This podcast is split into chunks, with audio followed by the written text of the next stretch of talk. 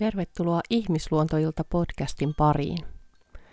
Mun nimi on Noona Peuransola ja toimin matkaoppaana tällä ihmeellisellä seikkailulla ihmisluonnon saloihin. Ja tänään meillä on Ihmisluontoillassa 16. jakso. Ja tässä jaksossa mä ajattelin jutella vähän sellaisesta aiheesta kuin yliluonnolliset kokemukset hevosen kanssa. Se on monesti semmoinen aihe myöskin, mikä on tietyllä tavalla tabuluonteinenkin osittain. Et voi olla hirveästi kokemuksia, mitä ei osaa selittää. On saanut vahvoja yhteyden kokemuksia, intuitiivisia kokemuksia, tuntemuksia, aistimuksia hevosten, eläinten, luonnon kanssa ylipäätään. Ja sitten niistä ei välttämättä rohkene puhua ja kokee olevansa ehkä aika yksin niiden kokemusten kanssa, koska tässä yhteiskunnassa hyvin helposti sit tulee leimatuksi hörhöksi tai että sit sun uskottavuus menee. Et siihen voi liittyä monenlaisia pelkoja, häpeää ja tuomituksi tulemisen pelkoa ja kaikenlaisia jännityksiä ja erilaisia niin kun, tunteita siitä, että tulee ehkä syrjityksi tai joutuu naurunalaseksi tai ei tule nähdyksi ja kuulluksi sen oman kokemuksensa kanssa. Ja just taas se, että muiden ei tarvitse olla samaa mieltä eikä jakaa sitä kokemusta, mutta ehkä sellainen just taas se, mistä mä aiemminkin näissä jaksoissa olen jutellut, niin just se avarakatseisuus, että voi kuulla ja kuunnella toisen tarinaa, toisen kokemusta. Ja ehkä se itsessäkin herättää jotain. Tai vaikka ei herättäisikään, niin just se semmoinen ehkä kunnioitus sitä toisen kokemusta kohtaan. Niin se on ehkä semmoinen tärkein. Mutta siihen voi just liittyä paljon semmoista, että just erilaisia pelkoja ja erilaisia ihmistunteita, minkä takia sit jää aika yksin sen kokemuksensa kanssa ja kokee, että on niinku erilainen ja kellään muulla ei ole tämmöisiä. Onko mä hullu? Onko tämä jotenkin ihan kummallista?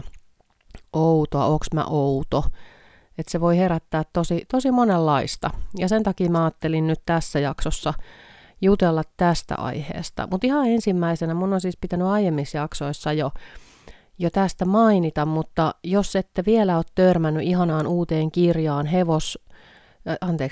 tunnetaitoja hevosihmisille, niin suosittelen lämpimästi. Se on musta semmoinen kirja, mikä kaikkien tulisi lukea, jotka on tekemisissä hevosten kanssa. Et se on mun mielestä todellakin tässä ajassa arvokas kirja, ja juuri koska ne meidän tunteet tarttuu, ja että me tullaan tietoisiksi meidän tunteista ja niiden vaikutuksista meihin ja meidän ympäristöön ja kanssaihmisiin ja kanssaeläimiin, niin tämä on Katariina Kaartinen Aalonin ja hänen kollegansa, jonka nimeä nyt en valitettavasti muista, pahoittelut, ja niin heidän yhteistyössään tekemä kirja ja ihanan Sannin, Airaksisen Sannin kuvitus, niin tämä on semmoinen kirja, mitä todella lämpimästi suosittelen kaikille. Ei ollut maksettu mainos, mutta tämä tuli nyt tässä spontaanisti, niin piti heti ekana muistaa tämä sanoa, niin etten sitten unohda, kun mennään tässä vähän niin kuin syvempiin vesiin ja vielä niin kuin syvemmälle tämän podcast-jakson aiheisiin, niin tämmöinen palanen tähän. Mutta ehkä enemmän tuosta yliluonnolliset sanasta haluaisin jutella, miten mä sen koen, niin mä ajattelen, että se mistä on tullut yliluonnollista, niin on oikeasti sitä luonnollista. Eli hyvin monestihan tämä meidän nykyajan hektisyys aiheuttaa etääntymistä itsestä ja siitä luonnollisesta herkkyydestä. Kaikki roolit ja normit ja miten kuuluisi elää ja miten olen uskottava ja miten tulen hyväksytyksi, että miten helposti me sit mukautetaan sitä meidän omaa elämänpolkua sopimaan muiden polkuun ja sopeutetaan itseämme semmoisiin raameihin ja laatikoihin, mihin me ei oikein mahduta ja sitten voidaan huonosti. Et mä ajattelen, että se yliluonnollinen on oikeasti sitä luonnollista, mihin alkuperäiskansat ja ihmiset kautta aikojen aiemmin on ollut tosi vahvassa yhteydessä. Hehän on ollut vahvasti yhteydessä luontoon ja eläimiin ja siihen ikiaikaiseen tietoon ja viisauteen, mitä eläimet ja luonto meille viestii koko ajan. Ja mä ajattelen, että tässä ajassa eläimet ja luonto entistä vahvemmin on palauttamassa meitä sinne meidän juurille, siihen meidän luonnolliseen olotilaan, mistä me just ollaan vähän niin kuin vieraannuttu. Me ollaan vähän hukassa itseltämme ja hukassa siltä perimätiedolta, ikään kuin siltä ikiaikaiselta tiedolta. Niin tässä ajassa eläimet, luonto opettaa meille sitä. Ikään kuin he toimii, mä ajattelen, että he on niin kuin muistuttamassa meitä jostain. Jostain semmoisesta olennaisesta osasta, mikä on aina ollut meissä, ja nyt me tarvitaan vaan se joku pieni muistutus, joku pieni asia, mikä auttaa meitä vahvemmin sille meidän omalle sydämen tielle. Niin tosiaan niin kuin toi yliluonnollinen sana on sitten ehkä, mä ajattelen, että se on nimenomaan se luonnollinen tila, missä me voidaan hyvin.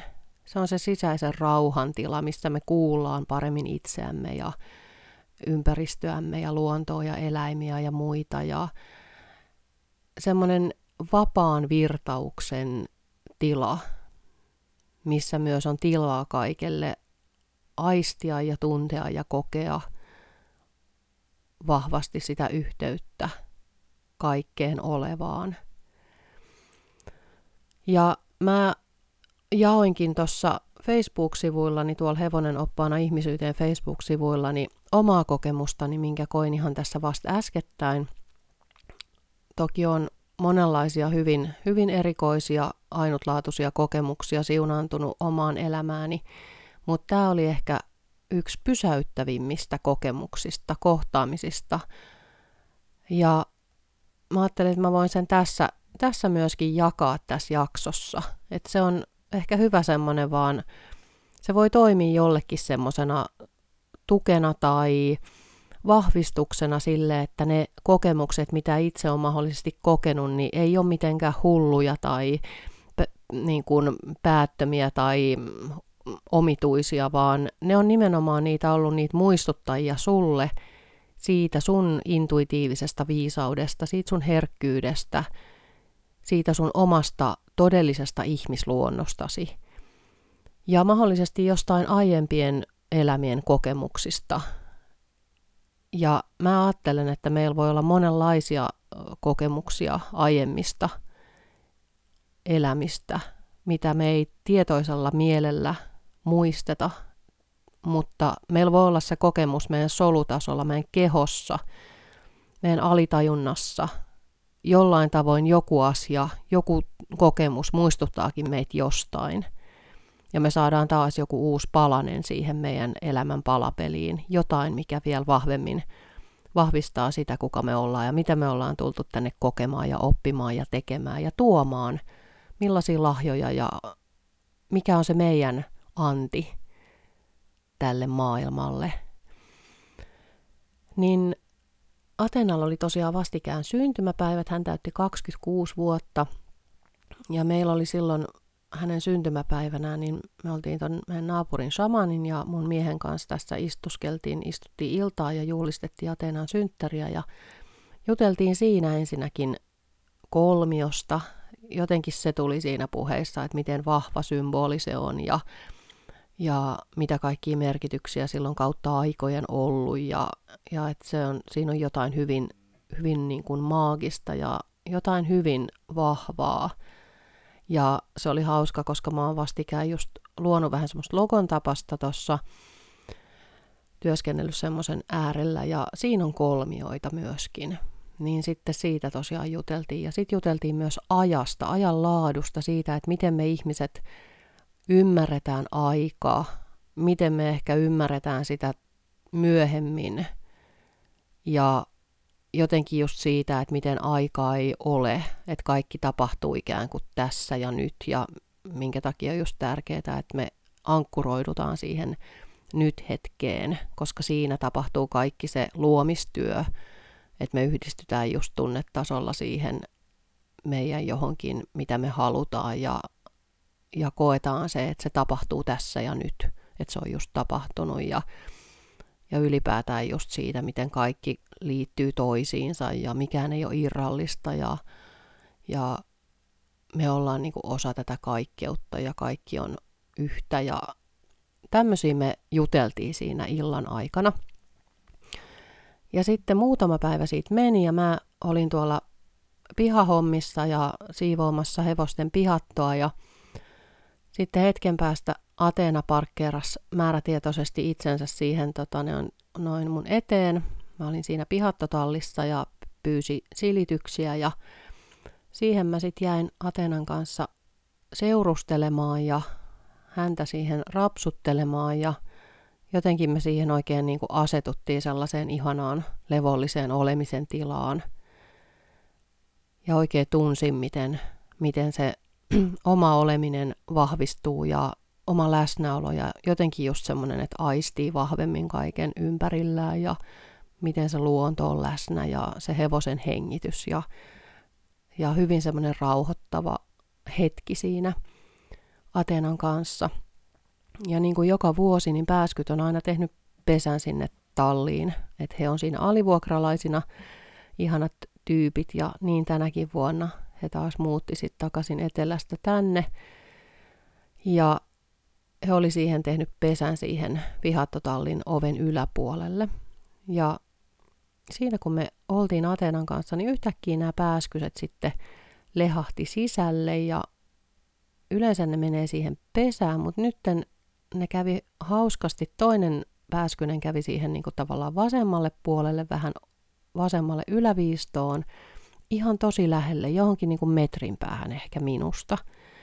Ja sitten toinen pääskynen siihen häntä vastapäätä oikealle puolelle, siihen pihaton, siinä on semmoinen kaide, puinen kaide, niin siihen kaiteen päälle istumaan.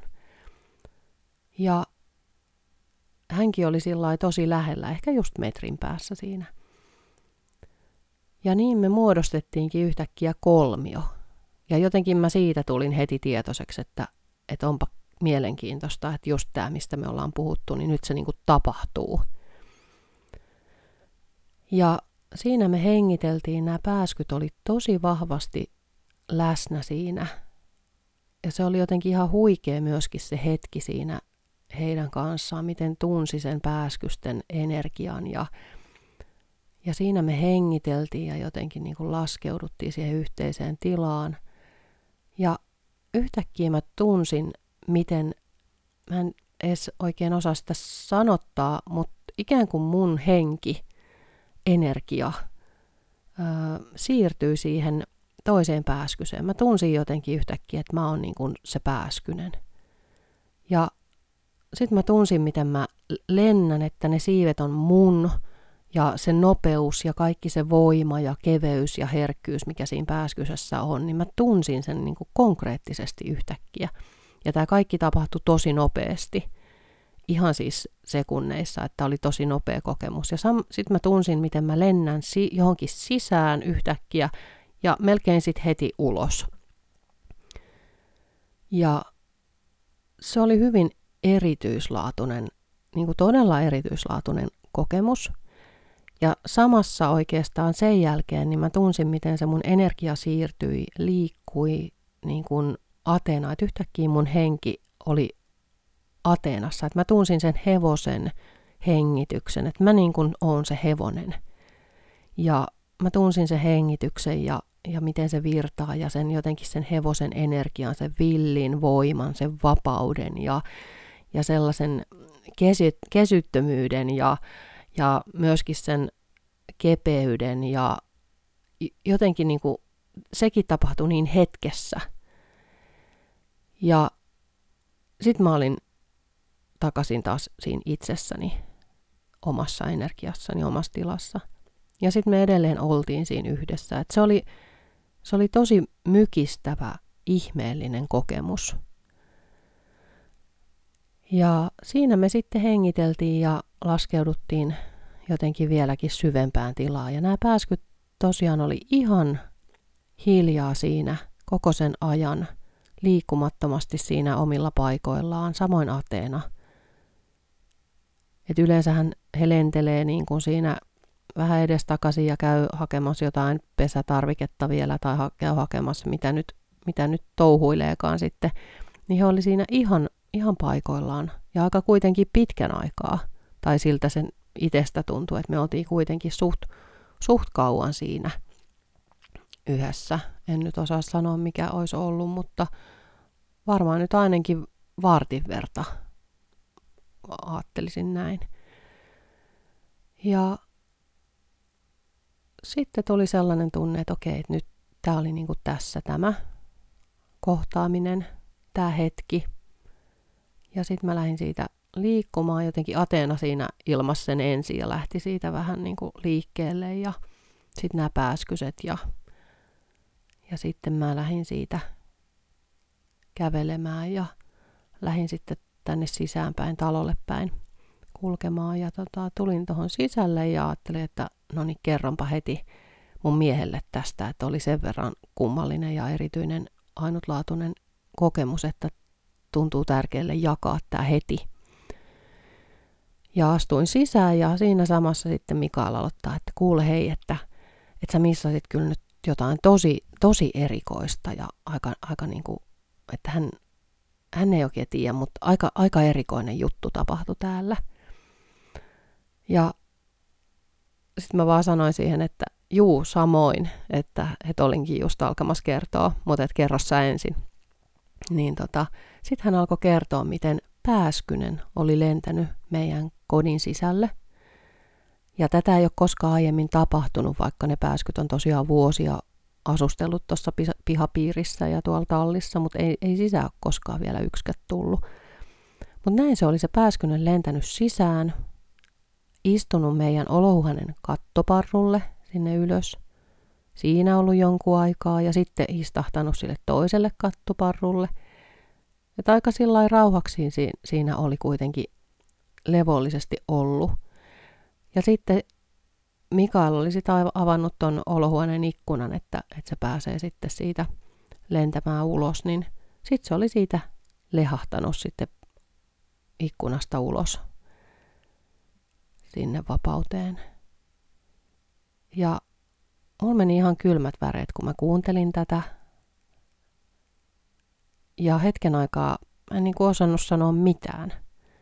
Se mun tarve jakaa heti se mun kokemus, niin se yhtäkkiä niin kuin häipyi johonkin, koska mun piti jotenkin niin kuin imeä jokainen sana, mitä mä kuulin. Ja jotenkin tietysti mieli yritti koko ajan ymmärtää, että siis mitäs tässä nyt tapahtuu ja mitä hän nyt sanoo. Mutta mielen tuolla puolen tuntui, että ikään kuin jotain tosi tärkeää siinäkin hetkessä tapahtui. Että joku semmoinen laajentuminen, jotenkin tuntui, että ihan kuin omat siivet olisi levinnyt laajemmaksi ja jotain sellaista tosi erityistä siinä tapahtui siinäkin hetkessä, kun hän kertoi mulle tätä asiaa. Ja sitten sen jälkeen mä, kun sain vihdoin suuni auki, niin kerroin sitten mun oman kokemuksen. Ja sitten me vaan nauraskeltiin, Mikael sitten sanoi, että no, sä taisit käydä sitten täällä pyörimässä niin kuin pääskysen olomuodossa. Että ainakin hän tuntuu, että hän oli niin kotonaan tässä, että hän miettikin, että onpa mielenkiintoista, että ei ollut niin kuin hädissä eikä mitään. Että siinä se istuskeli ja niin kuin näin, että miten ihmeellistä. Ja silloin kun mä kävelin vielä talolle päin sieltä, niin mä jotenkin kun yritin tietysti sitä ymmärtää, mitä oli tapahtunut, mitä mä olin kokenut, niin mulle tuli vaan sanat siinä hetkessä, että kaikki on yhtä, aikaa ei ole. Eli juuri niitä asioita, mitä me oltiin siinä Ateenan synttäri-iltanakin juteltu, niin ne sanat tuli siinä hetkessä vahvasti. Että mä sain niin kuin jonkun konkreettisen vahvistuksen, konkreettisen omakohtaisen kokemuksen siitä, mitä me oltiin puhuttu. Ja se myös mulle jotenkin niin kuin vahvisti sitä, että miten tärkeä se on juuri se omakohtainen kokemus, että muiden ei tarvi olla samaa mieltä, muiden ei tarvi ymmärtää, sun ei tarvi edes ymmärtää, mitä sä oot kokenut, mutta se omakohtainen kokemus, se menee johonkin tosi syvälle ja jättää jäljen ja auttaa jotenkin muistamaan vahvemmin sitä, että miksi me ollaan täällä ja yhdistymään siihen meidän todelliseen aitoon itseen vahvemmin ja jotenkin, niin kuin, että se on tosi monimerkityksellinen asia. Ja minkä takia on myös tärkeää, että se ikään kuin semmoinen teoriatieto integroituu kokemustiedoksi. Että ne molemmat on tärkeitä, koska jos me tiedetään jotain vain teoriassa, mutta meillä ei ole siitä niin kuin maadottunutta, integroitunutta kokemusta, niin se voi joskus jäädä vähän pintapuoliseksi tai ulkokohtaiseksi. Ja sen takia mä ajattelen, että meitä opetetaan entistä enemmän arvostamaan sitä kokemuspohjasta tietoa, kokemuspohjasta niin kuin myös asiantuntijuutta. Että se ei ole aina se joku, tosiaankaan mistä on aiemminkin puhunut, niin se joku diplomi tai paperi tai joku koulutus, mistä sä saat sen todistuksen. Vaan jokainen elämän kokemus, kaikki hetket, mitä me koetaan tässä meidän ihmiskokemuksessa, on sitä oppia, on sitä koulutusta. Kaikki hetket luonnossa, eläinten kanssa, toisten ihmisten kanssa, itsemme kanssa. Se on kaikki sitä koulutusta, se on kaikki sitä meidän oppimista, ymmärtämistä, että meidän ymmärrys laajentuu. Muuten se jää vähän semmoiselle kapeellekin tasolle ehkä. Ja mielihän hakee ratkaisuja aina meidän niin kuin, tavallaan, tai sen kautta, että mitä me jo tiedetään. Eli jos me halutaan laajentua, me halutaan laajentaa meidän ymmärrystä, niin meidän täytyy mennä sen mielen toiselle puolelle ja astua sinne ei-tietämättömyyden maaperälle, sinne missä me ei tiedetä tavallaan, vaan me voidaan vaan antautua sille kokemukselle ja sitä kautta saada sitä viisautta ja ymmärrystä. Ja sillä tavoinhan kautta aikojen myös ollaan toimittu, että se on ollut tosi arvokasta, ne kokemukset.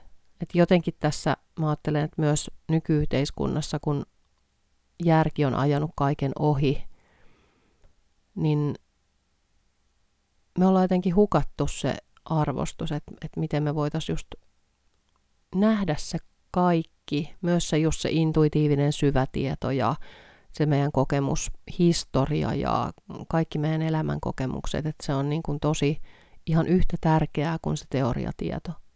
Että niitä ei voi niin kuin arvottaa keskenään, kaikkea me tarvitaan, jotta me voidaan kasvaa ihmisinä ja oppia ja laajentua. Ja mä ajattelen, että monesti myöskin ne eläimet, jotka menee tonne toiseen taajuuteen, niin ne kulkee meidän matkassa koko ajan. Joko henkioppaina tai muuten vaan tukemassa, auttamassa. Että me voidaan koko ajan olla yhteydessä, me voidaan avata se dialogi sinne. Ja sitähän me voidaan myös harjoitella. Että ihan mikä tahansa, niin kuin me harjoitetaan vaikka lihaskuntoon, niin samalla tavalla, että me harjoitettaisiin sitä intuitiivista tietämistä, meidän herkkyyttä. Et yhtä lailla se vaatii sitä harjoitusta ja että me saadaan sitä luottamusta ja uskoa itseemme ja siihen, että se on totta ja se on validia ja se on arvokasta ja jollain tavoin merkityksellistä meidän elämänpolun, meidän vaiheen kannalta.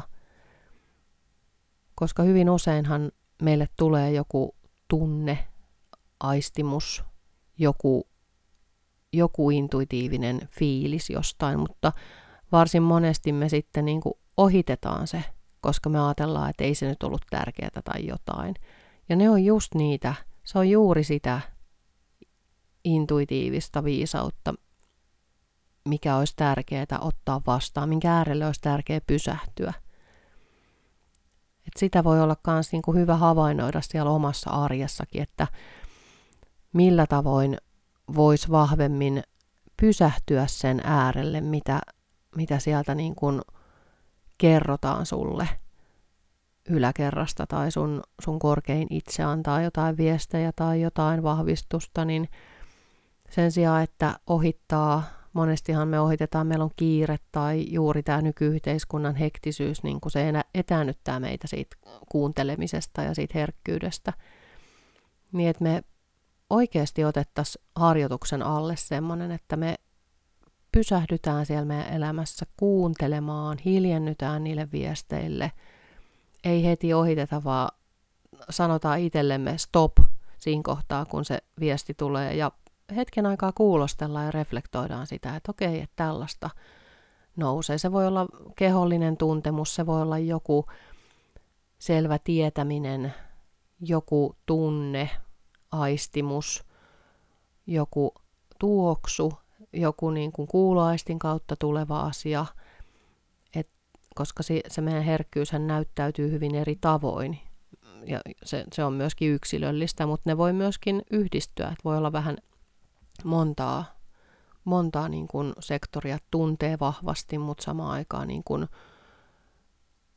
kuulee tai näkee vaikka väreinä tai mä näen esimerkiksi joskus ihan musta tuntuu, että mä katson jotain leffatraileria, että mulle näytetään mun niin kuin sielujen silmien kautta, kolmannen silmän kautta, niin jotenkin, että ne asiat tai tapahtumat tai tilanteet menee vähän niin kuin leffatrailerina, jolloin mä tiedän, että okei, tässä on jotain, mitä mun täytyy katsoa, jotain, minkä äärelle mun on tärkeä pysähtyä. Mutta sitten taas joskus voi olla, että se on enemmänkin kehollinen tuntemus, menee kylmät väreet. Monesti mulla menee vaikka kylmät väreet, jos joku asia on tosi linjassa niin, tai jotenkin tosi tärkeä tai jollain tavoin sen oman vaiheen kannalta merkityksellinen, niin menee kylmät väreet kehossa. Et niitäkin on tärkeää alkaa oppia niin kun arvostamaan ja kunnioittamaan ja kuuntelemaan, että millä tavoin se oma, koska se meidän kehohan on instrumentti myöskin. Se on väylä sille kaikelle viisaudelle meidän niin kuin tavallaan tämän taajuuden ja toisen taajuuden, sen näkymättömän taajuuden välillä. Ihan samoin kuin mä ajattelen, että eläimet on viestintuojia. Niin kuin he ikään kuin elää kahden taajuuden välillä. Heillä on niin kuin vahvasti molemmat aistit käytössä ja sen takia he on niin loistavia intuition opettajia meille, sen herkkyyden avaamisen, että miten me opetaan käyttää sitä herkkyyttä. Ja samaan aikaan myöskin just nämä terveet rajat, koska ilman niitä, niin jos me ollaan vaan siinä herkkyydessä ja siinä, niin sitten me ei olla välttämättä maadottuneita tai meiltä just puuttuu terveet rajat ja ehkä se erottelukyky ei ole ihan käytössä, että helposti nappaa muiden ihmisten tunteita ja energioita, ja sen takia sitten alkaa ajattelemaan, että tämä herkkyys ei ole hyvä juttu, tai tämä, että mä haluan niinku sulkea tämän. Et me opitaan niinku niitä työkaluja ja välineitä sille, miten me osataan operoida se meidän herkkyyden kanssa, että se on oikeasti sitten voimavara, eikä taakka. Ja siihen voi myös liittyä monesti niitä aiempienkin elämien tuskallisia kokemuksia siitä, miten meihin on ehkä suhtauduttu silloin, kun me ollaan käytetty meidän herkkyyttä, intuitiivisuutta. Noita vainot on yksi hyvä esimerkki, miten hyvin moninainen on sulkenut sen väylän, koska siellä on niin kuin alitajuisella tasolla tavallaan ne tuskalliset kokemukset ja muistot. Mutta tämä aika jotenkin musta niin kuin kutsuu meitä enemmän ja enemmän siihen, että me opitaan yhdistymään siihen intuition voimaan ja juuri niihin lahjoihin ja hyödyntämään sitä semmoisella niin kuin voimauttavalla tavalla siellä meidän arjessa. Ja just se, että se on juurtuneena siihen arkeen ja siihen meidän elämään, siihen jokapäiväiseen elämään. Että se ei ole mitään mystistä, jotain ihmeellistä, mikä vaan joillain on. Vaan just kun me ollaan kaikki herkkiä, kun me synnytään tänne. Että meillä on vaan just ne erilaiset tavat sitten, että miten me opitaan sulkemaan se herkkyys. Se ei ole aina välttämättä todellakaan tietoista. Mutta alitajuisesti, että me aletaan sitten sopeuttaa itseemme siihen yhteiskuntaan ja sitten voimaa huonosti ehkä jossain vaiheessa. Ja voi olla, että sitten tulee just joku kriisi tai joku iso elämän tapahtuma, joku murros, mullistus, mikä sitten sysää meidät takaisin sille polulle, että hei, katoppa tätä uudestaan, uusin silmin. Että se herkkyys ja intuitio tulee vahvemmin käyttöön, koska se on hirveän tärkeä työkalu. Mä ajattelen siellä ihan meidän arkielämässä kaikin tavoin. miten moninaista hyötyy siitä onkaan. Ja mitähän muuta mulla oli tähän liittyen? Siinä aika lailla tuli kyllä noi. Mutta ehkä semmoinen, että jos sulla on jotain semmoisia hyvin erityislaatuisia kokemuksia, mystisiä, tietyllä tavalla jotenkin erikoisia, mitä tahansa kokemuksia, niin mieluusti kuule niitä, niin voit hyvin jakaa niitä sinne mun ihmisluontoilta@gmail.com mailiosoitteeseen. Ja sit mä oon vähän miettinyt, että mä todennäköisesti tässä kanssa perustan ihan semmoisen suljetun Facebook-ryhmän, missä voi jakaa niitä kokemuksia, koska mä ajattelen, että monilla on semmoinen tarve kertoa niistä, mutta sit pelkää ehkä just sitä, että tulee jollain lailla tuomituksi tai joutuu naurunalaiseksi tai että siellä voi olla paljon niitä pelkoja ja häpeää ja kaikkea sellaista, niin miten tärkeää se olisi, että niitä kokemuksia, että niistä tehdään sitä normaalia, koska ne on oikeasti just sitä luonnollista. Se on sitä, mihin meitä kutsutaan tässä ajassa vahvemmin yhdistymään, että me aletaan kunnioittamaan niitä meidän kokemuksia, nähdään niiden arvo ja voidaan jakaa niitä vapaasti ja että se semmoinen kaikki turha tabuluonteisuus ja semmoinen niin kuin jähmeys siitä ympäriltä voisi vapautua. Niin mulla tuli sen takia vaan se idea, että voisikin olla ihan kiva tämmöinen Facebook-ryhmä, missä sitten voi kertoa niitä omia kokemuksiansa ja saada ehkä niihin jotain tukea tai se voi inspiroida muita. Mä ajattelen aina, että kun me kerrotaan niitä ääneen, niitä meidän kokemuksia, niin se avaa tätä meidän kollektiivienergiaa ja se tuo vahvistusta ja sellaista luottamusta siihen omaan myöskin. Et sen takia se on niin kauhean tärkeää.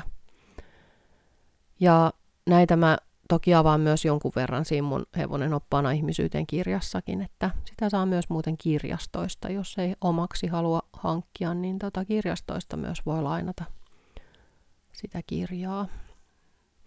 Ja tähän liittyen mä pidän pitkästä aikaa pandemian jälkeen täällä mun paikassa, meidän paikassa Espoossa, niin lähellä Kauklahtea täällä asustellaan, niin tämmöisen kurssipäivän kuin Hevonen näkijä. Ja siinä päivässä mennään nimenomaan näiden teemojen äärelle hevosten tuella ja luonnon tuella. Ja 12.6. on toinen päivä ja sitten 10.7.